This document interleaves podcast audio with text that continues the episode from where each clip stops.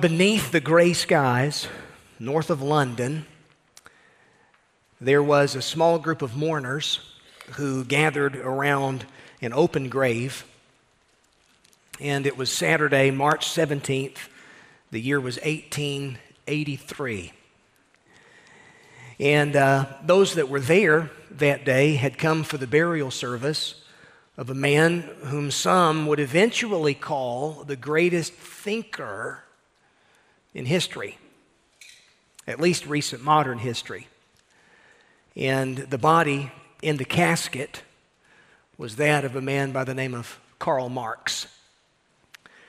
Dave Breese wrote a book um, called Seven Men Who Ruled the World. But he said of Marx, he said that the accolades concerning his life and thought border on idolatry. And the promises believed so many as far as the future was concerned, you know, that, that Marx ultimately pointed to, uh, really, he claimed to be able to create a little bit of heaven on earth.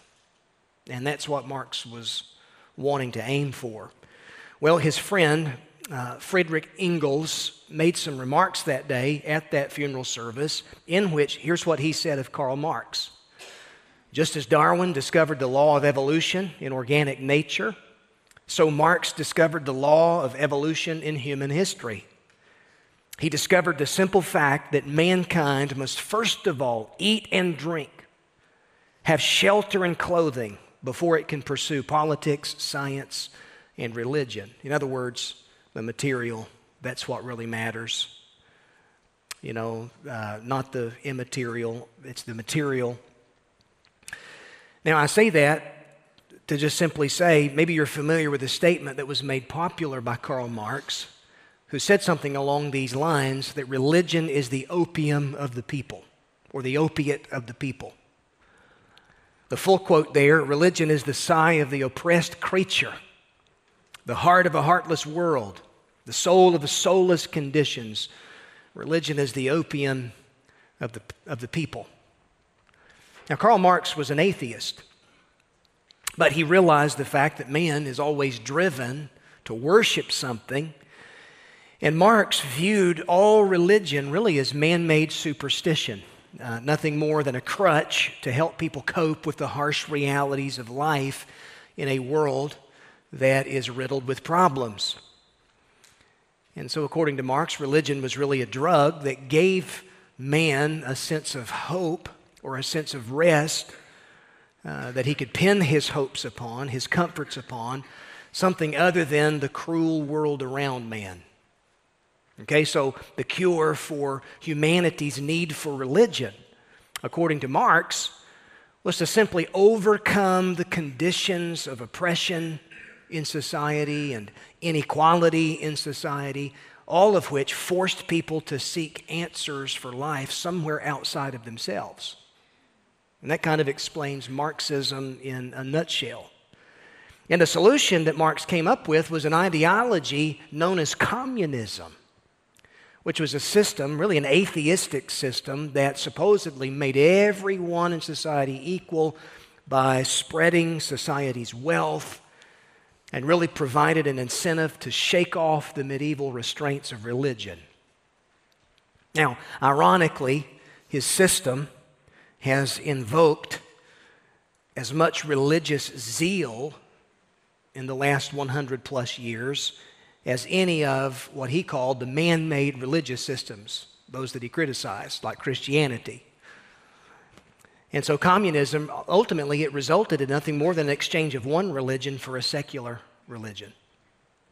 The rejection of a spiritual religion, really, for a purely secular religion. Now, I don't have this on the screen, but if you were to look up the definition for the word religion, which it's kind of become a nasty word in the mouths of a lot of people. You know, even within the church, we want to tell people we're not religious now, but we have a relationship. Because we understand the fact that religion is something that is really frowned upon, especially in a secular age such as ours.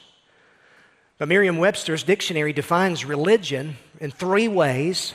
The first, Religion is a personal set or institutionalized system of religious attitudes, beliefs, and practices.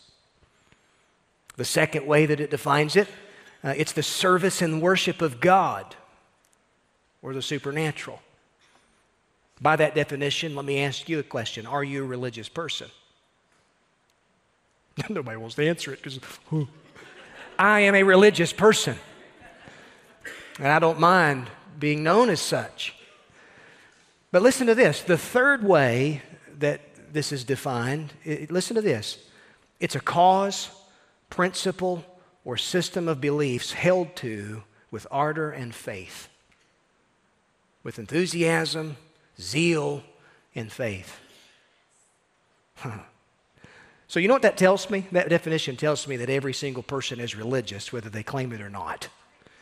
Because every single person pins their hopes upon something or someone. Every single person has some type of ideology with which they view life and their life in the world. Even someone who was anti religious and atheistic, like Karl Marx, he was highly religious, but he enshrined himself in his own ideals. And communism and socialism is really nothing more than the religion of Marx that divvied up society and pitted social classes against each other, all in the name of inequality and, and that kind of thing. But here's what happens it only divides a society, and it revol- results in just perpetual division in that society. And that's, that's something the 20th century has proven.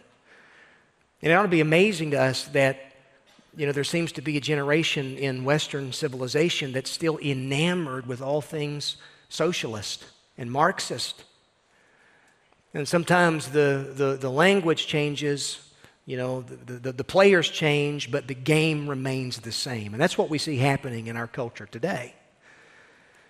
All right, so here's the question then that I want to pose What role will religion ultimately play in the last days? This is something that we've really not talked about in our study of Revelation. But the book of Revelation shows that religion will play a crucial role in the last days. Because false religion will come to a boiling point where eventually it will be judged and shown to be the counterfeit that it truly is. Okay, so with all of that in mind, I want us to go to Revelation chapter 17 tonight. Revelation chapter 17, when we pick right back up in our study.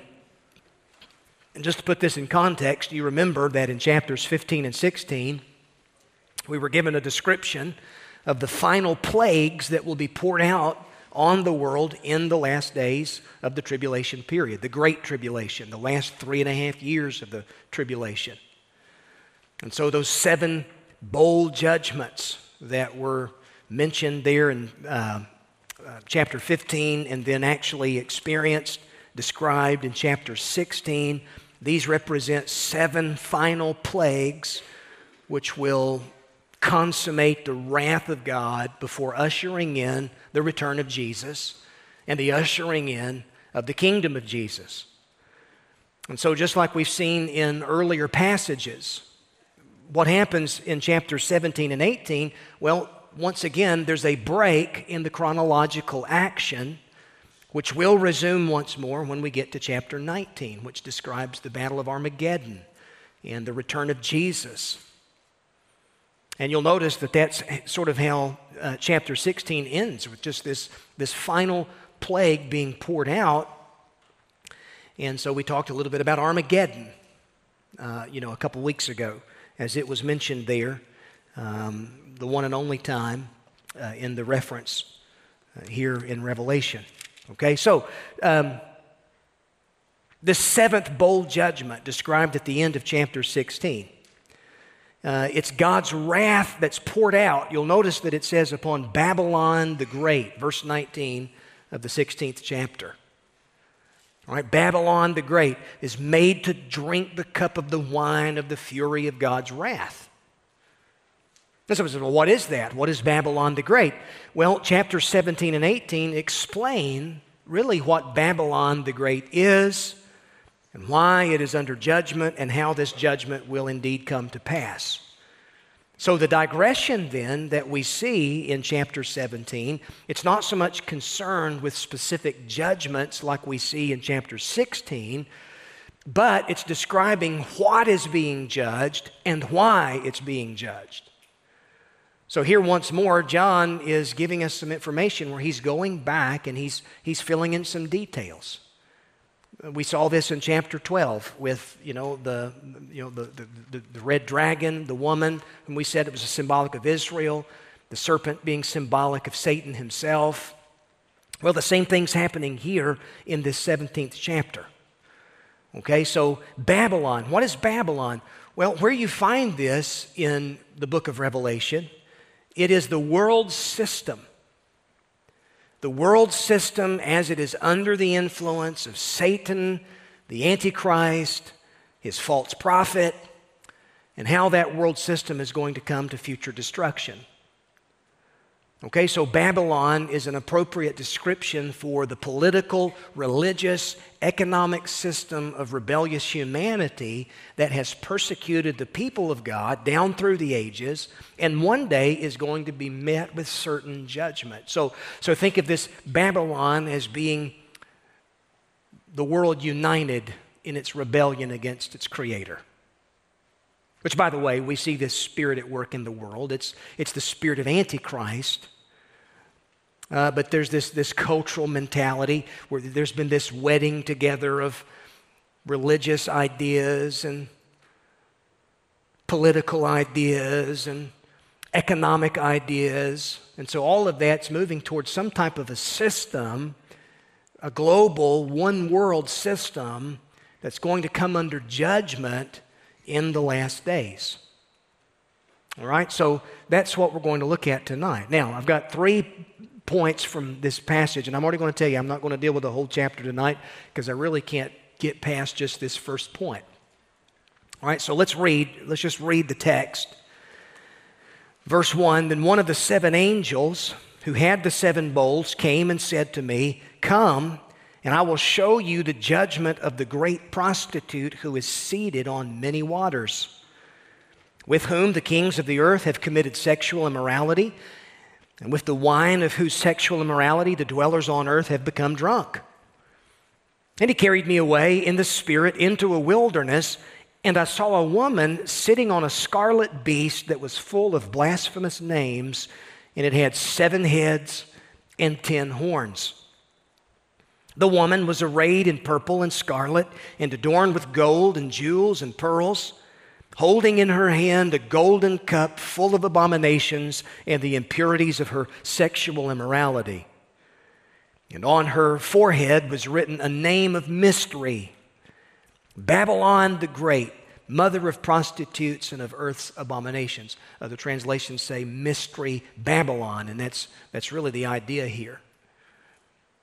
This is not simply a mystery uh, in the sense of something unknown, but what you see eh, when that word mystery is often used eh, in Scripture, it's describing something that has, there's been more light progressively revealed, something not fully understood in the Old Testament, but something that's now come to light in the light of Christ. And so, what is it that's being referred to as Mystery Babylon? Well, it's this, this spirit that is constantly working in man's world to unite unbelieving humanity against the Creator. You see, that Spirit's been at work in the world, going all the way back to man's fall in Genesis chapter 3. That Spirit's at work in the world tonight. That Spirit's working all over the world to try to unite unbelieving humanity in its rebellion against its Creator. Ultimately, who's behind that Spirit? Well, we know it's the devil. Satan, he's the prince of the power of the air. He's the ruler of this present world system. So, Mystery Babylon the Great, mother of prostitutes and of earth's abominations. And I saw the woman drunk with the blood of the saints, the blood of the martyrs of Jesus. When I saw her, I marveled greatly. But the angel said to me, Why do you marvel? I will tell you the mystery of the woman and of the beast with the seven heads and ten horns that carries her. The beast that you saw was and is not, and is about to rise from the bottomless pit and go to destruction. And the dwellers on earth, whose names have not been written in the book of life from the foundation of the world, will marvel to see the beast because it was and is not and is to come. Now, again, keep this in mind. Read this in light of what we've already read back in chapter 13 about the beast from the sea, which we said was Antichrist. Okay? So, same, same language, same beast, same description here. This calls for a mind with wisdom the seven heads are seven mountains on which the woman is seated. There are also seven kings, five of whom have fallen. One is, the other has not yet come. And when he does come, he must reign only a little while. As for the beast that was and is not, it is an eighth, but it belongs to the seven, and it goes to destruction. The ten horns that you saw are ten kings who've not yet received royal power. But they are to receive authority as kings for one hour together with the beast. And these are of one mind, and they hand over their power and authority to the beast. They will make war on the Lamb, and the Lamb will conquer them, for he is Lord of lords and King of kings, and those with him are called and chosen and faithful. The angel said to me, The waters that you saw where the prostitute is seated are peoples and multitudes and nations and languages. The ten horns that you saw, they and the beast will hate the prostitute. They will make her desolate and naked and devour her flesh and burn her up with fire. For God has put it into their hearts to carry out his purpose by being of one mind and handing over their royal power to the beast until the words of God are fulfilled. And the woman that you saw is the great city that has dominion over the kings of the earth. Now, Having read all 18 verses, you can see why I'm only going to deal with the first six tonight. There's a lot there. All right, so we'll, we'll limit our, our focus tonight to just the first six verses of this particular passage. But these chapters describe Babylon, which is the world system under the influence of Satan, the Antichrist, his false prophet, and how ultimately it's going to come to its future demise. All right, now, I want to look at this in three ways. The first of which is what I'm calling Babylon exposed. Okay? That'll be just the first six verses. And if you want to work ahead, if you want to fill in the bottom blanks, which you know I'm not going to get to tonight, you can go ahead and write Babylon explained, beginning with verse 7, going through verse 14. And then, just so you won't need counseling if you don't get this last blank filled, it is Babylon exterminated. Okay? And that will take us basically verse 15 through verse 18. All right, so those are the three main headings from the chapter, but let's just limit our discussion to this first heading Babylon exposed. All right, now we know that John is describing a system within this passage. And we also know that he's being shown something that is symbolic. Now, again, when something is described as being symbolic in Revelation, that does not mean that it does not represent something that is a literal reality. All right, but the symbolic language helps us understand what is that literal reality. So, as the chapter opens, there's an angelic messenger who carries John away in the Spirit to a place in the wilderness and shows him this vision. And within the vision, he sees a woman who's sitting upon a scarlet beast. And this scarlet beast is full of all sorts of blasphemous names. You know, blasphemy is, is uh, using God's name in vain. And so this is a beast with all types of anti God, anti Christ language. And so, when you, uh, you, you, consider the description of the woman, it becomes quite obvious that she is not a woman of noble character and virtue. Rather, she's described as being a promiscuous prostitute. Adrian Rogers preached a sermon from this chapter, and the, the title of his sermon was Beauty and the Beast. Okay? Well, verse 4 says she's arrayed in purple and scarlet. She's adorned with ornate jewelry. And in her hand, there's a golden chalice or cup full of abominations and impurities associated with her sexual immorality or fornication, if you're using an older translation.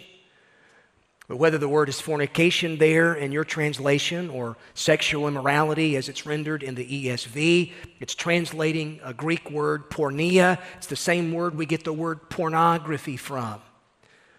All right, so it's just this idea of blatant, uh, sensual, uh, fleshly, uh, rebellious sin. And verse 5 says that emblazoned on her forehead, there's written this name of mystery, literally, Mystery Babylon, mother of prostitutes, source of earth's abominations, that kind of thing. Right? So, this is a symbolic picture then of a false system. One that is both religious, one that is ideological, one that is holding people mesmerized the idea is that people have bought into the seduction of a system. The attractive, seductive lies of the world, that's what's being referred to here. This is Babylon. Okay? So, before we go any further, now we need to just kind of take a time out and remember that this language, Babylon, this reference to Babylon, this is not something that's new to John because the city of Babylon has ancient origins that go all the way back to the book of Genesis. In fact, the storyline of the Bible is really the story of two cities it's the city of man and the city of God. It's the city of man in rebellion against the city of God and the righteous rule of God. If Jerusalem is the city which is mentioned most in the Bible, comes in around 800 references or so. Well, Babylon is the city that is the second most mentioned city in the Bible, roughly 300 times. And so these two cities, spiritually speaking, are in opposition to one another. Now, think about it. The people of God find their citizenship in the heavenly Jerusalem. Aren't you glad that your citizenship is in heaven tonight? That's my citizenship. And yet, there's a sense in which ours is a dual citizenship because here we are living in Babylon. You want an illustration of what that's like? Well, we spent some time in Daniel. Consider Daniel and his three friends and how they were sort of the odd men out in a system like Babylon, in a place like Babylon. Well, same thing's true for us in, in the world today. If you feel uncomfortable, you ought to, because you're not at home. We're not at home in the world as it is now, as it currently stands, with a world that's in opposition uh, to our, our Maker, a world that's under the dominion and the domination of the evil one. So you've got the people of God find their citizenship in the heavenly Jerusalem. The sons of Adam find their citizenship in the earthly and sensual Babylon. And that's why the world's all about Babylon. It's all about the here and now. It's all about what you can see. It's all about the face value of something. It's all about the attractive quality of something. That's Babylon the sensual, the base, the passions of the flesh. All of this could sort of be encapsulated by Babylon. Now, several components, several, several things to consider about Babylon. All right, now, first is what I would call the ancestry of Babylon. All right, if we travel back in time to a period of history that immediately followed the flood, in fact, you go with me in your Bible, you're in the last book. Well, go all the way back to the first book of the Bible, and I want to show you this from the 11th chapter of Genesis. Okay? Not long after the death of Noah, we can learn something about Babylon. There on the plain of Shinar uh, in ancient Mesopotamia, we find the birthplace of a worldwide religion and an attempt at global government. Are you listening? So don't think that that's a recent modern invention and all that talk is, no, it's, it's, it goes all the way back to the beginning. You've got the story of the Tower of Babel here in the 11th chapter of Genesis, and that's what I'm talking about. All right, so what was it that God commanded Noah and Noah's sons to do after they come out of the ark? He said, You need to replenish the earth, scatter abroad, be faithful, multiply, fill the earth. And so, what happens in, in Genesis 11? Well, the descendants of Noah move east to Shinar. or the location of ancient Babylon, the area between the Tigris and the Euphrates River. It was there that they defied the mandate of God to spread out, preferring instead to band themselves together and build a tower that would symbolize their man made greatness. so notice verse 1 of Genesis 11 says the whole earth had one language and the same words. And as people migrated from the east, they found a plain in the land of Shinar. They settled there. And they said to one another, Come, let us make bricks and burn them thoroughly. They had brick for stone and bitumen for mortar. And they said, Come, let us build ourselves a city and a tower with its top in the heavens, and let us make a name for ourselves. You need to underline that right there. Let us make a name for ourselves, lest we be dispersed over the face of the whole earth. All right, so here, here's what you have you have this attitude that's humanistic, this attitude whereby man enshrines his own efforts. And so their actions were in direct defiance of God's clear command and word. They set themselves up as their own authority. They decided to tout their own independent autonomy. Now it's interesting, there's, there's a, a, a note about this. An ancient Jewish historian, uh, Flavius Josephus, he points out the fact about those at Babel, said that they built the tower out of burnt brick, which was cemented together with mortar made of bitumen, so that it might not be liable to admit water.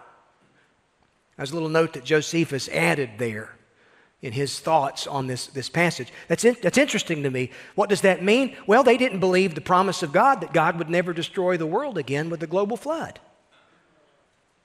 So, what you have here, they wanted to build their tower so high that it might reach into the heavens so that they might sit on the throne.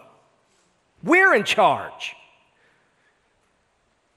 We speak our own truth. And they wanted to waterproof their tower just to prove a point. Chuck Swindoll says that all this reveals three common foundations of all man made religion. You can write these down because this is true of every man made religion and philosophical system.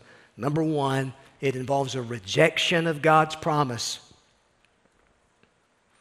Man's religion begins with a rejection of God's promise, a clear rejection of God's self revelation, a rejection of God's revealed truth. The second thing, it involves rebellion against God's commands. Yeah, well, God said this, so we're going to do that. God told us to do this, well, we're going to do the opposite. And then the third common foundation, it's refusal of God's grace. Look at us. Look what we can do. Look what we can build. We can do it. We can pull ourselves up by our own moral bootstraps. We can build this tower into heaven. We can, we can run the show. We can be in charge. We're large and in charge. We don't need God. You know, we don't need repressive religion. We don't need these rules from an invisible deity. No. So, all of this is an attempt on rebellious man's part to unify his world apart from God. And so, how does God respond? We won't read the rest of Genesis 11, but you know what happened. He confused their language. So, you want to know where all the languages in the world come from? Well, ultimately, it can be traced back to this event here in Genesis chapter 11. And when God does this, He broke apart their ability to work together toward their godless goal. So, this is a godless agenda a godless global agenda just after the flood. So here's what happens the result is that they're forced into obeying God's prior command to spread out and repopulate the earth. Which, by the way, do you know God's will is going to always be done in your life whether you like it or not? Whether you submit to it or not? You might as well just humble yourself under His mighty hand, or one day He might just humble you. And I'd rather humble myself than have God humble me because that's a painful thing. And we can fight against God's will and we can kick against God's will, but listen, God's will will be done. And so, the ultimate result then of scattering the people at Babel, rather than producing a multitude of nations and cultures who are all submitted to the lordship of God, rather than having a unity out of this diversity, it produced a multitude of nations and cultures that are in rebellion against God. You want to know why? Because they took their sin nature with them from Babel. That part of humanity did not change. And so it produced cultures and kingdoms committed to man and created countless other man made religions with their gods and their philosophical systems. And, and all of these are under the direction and the influence of Satan, who is the God of this world, the ruler of the, the prince of the power of the air. And he works to unite man in rebellion against God. And ultimately, it's Satan who's ultimately behind the cultural movements the social circumstances which give birth to revolutions and rebellions and that kind of thing. And so that goes back to where we were this past Sunday in 1 John chapter 4. But what I want you to see is this there on the plain of Shinar, the very same place where the Tower of Babel once stood, eventually an empire rose up known as Babylon. And the religious pride of King Nebuchadnezzar, as well as the Babylonians, that's something that's documented in history. Allen Ross, in his commentary, says this written Babylonian accounts of the building of the city of Babylon refer to its construction in heaven by the gods. The Babylonians took pride in their building. They boasted of their city as not only impregnable, but it was the heavenly city, according to the Babylonians. Uh, Babylon means um, uh, gateway of the gods. That's what it means. All right, so it's Nebuchadnezzar's Babylon. Now, this is interesting. It's Babylon that God raises up as an instrument of discipline in the life of apostate Israel because of their idolatry and their spiritual adultery, God raises up Nebuchadnezzar, uses him as an instrument of judgment. He and his armies in 586 BC level the city of Jerusalem, destroy the temple, carry away the Jews into captivity, and they're held there for 70 years in captivity. And while there, they were all exposed to the idolatries of the Babylonians. The city of Babylon, it was the capital of the first four Gentile world powers that ruled over Jerusalem. So after the captivity, after 586 BC, Jerusalem comes under the domination of kings who rule from Babylon. Okay? So understand the history here. That's why I'm calling this the ancestry of Babylon. And even after Babylon collapsed as the religious, political center of the world, it still became a fitting symbol for godless, humanistic religion in general that rejects the worship of the one true God. All right, so that's the ancestry of Babylon. Now, notice a second thing, and it's the authority of Babylon. So you go back to Revelation 17 and you notice what John is told there by this angel who says, Come, and I will show you the judgment of the great prostitute seated on many waters. Well, the great prostitute there, this is, this is Mystery Babylon. And these waters are symbolic because John is told down in verse 15 that they are peoples and multitudes and nations and languages. In other words, the sea of humanity gives rise to this system, which is a pluralistic amalgamation of religious, political, economic ideas and endeavors. it's a global system. It's a system that involves the power brokers of the day, the world's movers and shakers. It's descriptive of a system whose authority comes from the people. Democracy. Hello. Give the people what they want. And a godless people will have godless leadership. And the godless leadership will give the godless people what they want. And so on and so forth it goes. And the currency of this system is the lust of the flesh, the lust of the eyes, the sinful pride of life. And that's all that the world has to offer. That's, that's what the world always offers. And the world drinks it up, and the world is intoxicated with it all. And again, you keep in mind what John said in 1 John 4 You know, th- those false ideas that come from every direction from the world. Secular voices who claim authority and are influential. They have large followings, and the world seems to bow at their feet. Why is that? Well, it's because they're from the world, they speak with the world's authority, therefore, the world listens to them. So don't ever measure the success of a movement by the number of people who are part of that movement. It could just be that it's an evil movement if we're not discerning people. You, understand what we're saying here? And so that's what the spirit of Babylon represents. Ephesians 2 talks about the spirit which is already at work in the sons of disobedience. So there's an evil spirit that's at work behind the scenes, constantly trying to unify rebellious, sinful, lost humanity in its rebellion against the Creator. And we know who's the one behind that it's, it's Satan himself. Okay? Now that's pretty heavy. So that's the authority of this Babylonian system that John is, is speaking to. Now, what about the adultery? You've got to stay alliterated here. He's dealing with sexual immorality, so I'm going to use that word adultery there. Well, verse 2 says, The prostitute is one with whom the kings of the earth have committed immorality. And with the wine of whose sexual immorality the dwellers on earth have become drunk. So the world is intoxicated with this mystery Babylon, worldwide system involving the political, cultural leaders and influencers of the world who are in bed with one another. They've all bought into the cult. If anyone would buck this system, they're guaranteed to be canceled. The whole world is intoxicated with the immorality of Babylon and the satanic authority from which it derives. So there's this sense of intoxicating attraction. And you'll notice there in verse 4, the woman is described in these vivid terms, arrayed in purple and scarlet, adorned with gold and jewelry. Again, all of this is attractive, seductive language that appeals to the eyes, that appeals to the senses, that appeals to the flesh. And holding in her hand, she's got a golden cup full of abominations.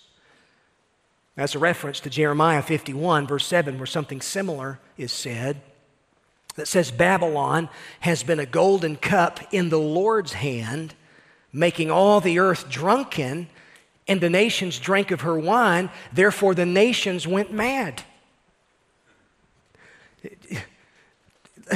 Don't tell me God's not in charge, even of the godless systems and governments of humanity. Are you listening to that? I'm going to read that verse again. Babylon has been a golden cup in the Lord's hand, making all the earth drunken. The nations drank of her wine, therefore the nations went mad. They've rejected the light, they've rejected the truth.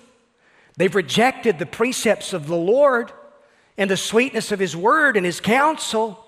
And so, God, being the perfect gentleman that He is, He gives them exactly what they want. And in His judgment, His judgments are thus you choose to go your way apart from God, God will let you go that way. But the judgment of God is just and righteous and true, and you will reap the bitter consequences. It's true for individuals, it's true for nations, it's true for all of humanity that thumbs its nose in the face of omnipotence. So, this idea men and women will become drunk on themselves in the last days. I don't think I've ever seen narcissism so pronounced in my lifetime as I have just recently. Narcissism. Ours is the selfie generation. We can't go to the bathroom without taking a picture of ourselves and putting it out for the rest of the world to see and know about for some reason. I don't understand it.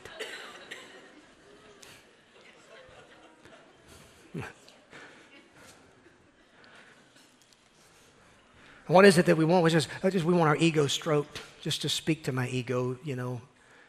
It's all about me because really the world's all about me. And the church is all about me, and service is all about me, and everything's all about me, me, me, me. And that's the spirit that John seems to be describing here that's going to be characteristic of Babylon, this Babylonian global world mentality in the last days. Jesus said that lawlessness will abound in the last days and the love of many will grow cold. And there's no doubt that some final version of Mystery Babylon will incorporate some elements of the church or apostate Christianity in some kind of perverted form.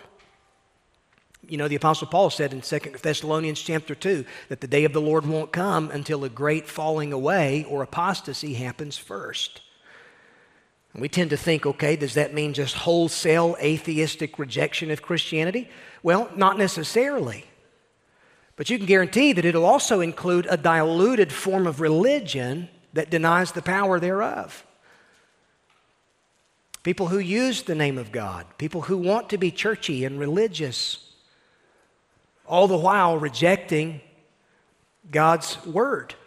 And so God will be spoken of, but not according to the way that He's revealed Himself. It will be an anti Christianity that you see at work, an apostate Christianity that is linked up with sensual, unbelieving culture. And the only difference is, well, one group just uses God language, the other group really doesn't. What about the alliance? Verse 3, John says the prostitute is seated on a scarlet beast full of blasphemous names. Now, you look at the way the beast is described here seven heads, ten horns. It identifies it with the same beast described in chapter 13.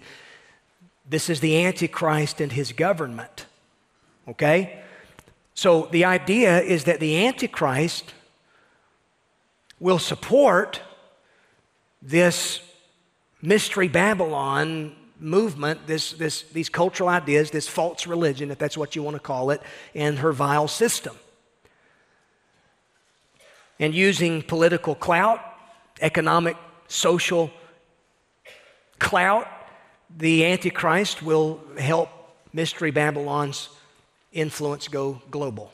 Okay? She will pollute the world with her ideas, all with the full support of the Antichrist. Now, someone even suggested this the fact that she's depicted as sitting on the beast may illustrate that she's in control of him at first. Kind of like a child that's riding the back of a, of a, of a, you know, a mighty steed or stallion. You ever thought about that horse, you know, under the direction of that child on the back of that horse? That, that, that thing is strong. It's a, it's a monstrosity of an animal that could easily do its own thing and, you know, buck that child right off, but it willingly submits to the child who's pulling on the reins. Well, it could be that you have this idea of, of the populace in control of the things, crying out for its revolution, crying out for its leader, crying out for its Savior, away with the old and in with the new. Revolution, revolution, revolution, let's take to the streets. And it gets away from it in a hurry.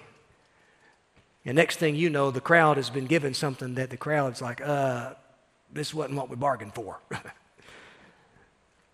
Case in point, the French Revolution, one of the bloodiest events in modern history between 1789 and 1799.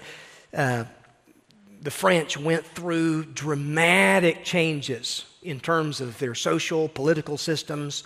They overthrew a monarchical system that was built on, you know, this arist, you know, aristocracy, church privilege. And so they attempted to replace all of that with a democratic version of society. But it was a bloody revolution. And, and hundreds of thousands of men and women and children in France, they paid for these transformations of society with their lives. The guillotine became a weapon of choice, and people were beheaded by the hundreds and by the thousands. Bloodshed happened throughout France in a variety of other ways. People attacked one another on the streets, in prisons. Churches were ransacked and destroyed. Men and women in the royal family were murdered. Uh, those in the church and church leadership were murdered with their association with the old order. The September massacres of 1792 were perhaps the most horrific events during that whole time frame, frame in the French Revolution. Over a period of five days, mobs of people, mobs of revolutionaries slaughtered more than 1,200 people. And many of those victims were priests and nuns. So it was interesting. Someone has said, okay, well, what was the difference between the American Revolution and the French Revolution? Why, you know, even though the American Revolution was indeed a conflict, why was it not to the degree of a bloody, vicious, you know, atheistic, God rejecting conflict like the French Revolution? it's because of the Word of God, it's because of the authority of the Bible, because those in leadership understanding where ultimate authority rests.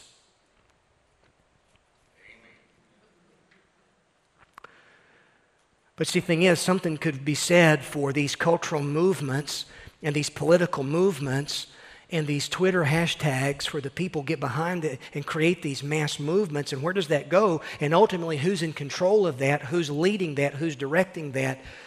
Well, it's the evil one. It's the evil one. And as far as the last days is concerned, what makes the tribulation so terrible is that Satan is going to be allowed to have more control over the world than ever before. And the restraining influence of the Holy Spirit will have been removed with the rapture of the church, I believe. And that's going to result in an explosion of demonic activity, which no doubt is the primary force behind the deception and the delusion and the false religion that will grip the world. And when you really think about it, the irony and this is not just true of, of, that particular time, but it's true of our time. The irony of the day is that the world is not really becoming more secular, it's really becoming more religious. religious. Why? Well, because people are getting behind ideas associated with authority and autonomy and philosophical systems and that kind of thing. Man's religion, secular religion. While the world may be getting more religious, it's definitely not becoming more righteous. And therefore, it's on a cataclysmic course. And the last thing before we shut down tonight is the animosity of Babylon. Verse 6, John says, I saw the woman drunk with the blood of saints. And when I saw all this, he says, I marveled greatly. It's interesting that Mystery Babylon tolerates every idea but the truth. Those who are in the truth, declare the truth, are persecuted for it. And all throughout history, every false religious system has persecuted the people of God who hold to the truth and preach the truth. It was true in ancient Israel, true in the earliest days of Christianity under Roman emperors. It will be true in the last days. So here's the thing you consider all of this, and, and you see how the world seems to be so intoxicated with these ideas and intoxicated with itself. You may be marveling, much like John marvels when he's shown all of this. And you say, well, what does this mean for me? Uh, what does this mean for us? You know, for one thing, I think it means we're always going to be on the outside of things as far as the world is concerned. If you feel like you're an outsider who've been pushed away from the table, that's the way it always has been for the people of God in the world. The true believer is always going to be at, world, at odds with the world. And it means that we're never going to really fit in no matter how much we want to. So, why would we waste our time trying to fit in with the world to try to reach the world? Why don't we just shine like the lights that the Lord God wants us to be and to hold forth His truth and to let the Lord use that to point people to Himself? Babylon is a city under judgment. But I'm so glad that my citizenship is in the Jerusalem above. And I'm going to set my mind, my heart, my affections on the Jerusalem above where Christ is. Let's stand for prayer tonight.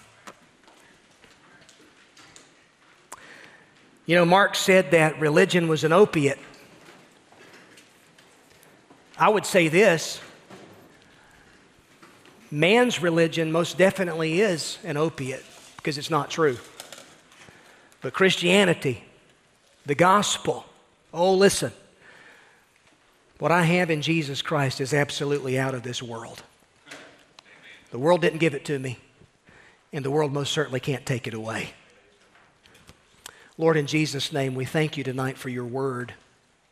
And God, when we consider the state of our world, the fact that so many are under delusion tonight, blinded by the evil one, intoxicated with lies. Lord, use us to be your instruments and lights, witnesses. Lord, to selflessly love people in Jesus' name and point people to the hope of our gospel. And Lord, that's what this Easter season and Passion Week is all about. what a time it is, Lord, for us to have conversations with people that we encounter. And God, may we be prepared to give them a reason, a defense, when it comes to the hope that we possess. And so, Lord, we pray to that end. I pray for these men and women in this room tonight and all that they've got going on in their lives. I know, Lord God, that they've got burdens and things that are weighing heavily upon their heart. Lord, encourage them with this precious truth that their citizenship is in heaven if they know Jesus. And Lord, no matter what the world and the evil one would throw our way, we are more than overcomers through Jesus Christ who loved us. And it's in his name and for his sake we pray. Amen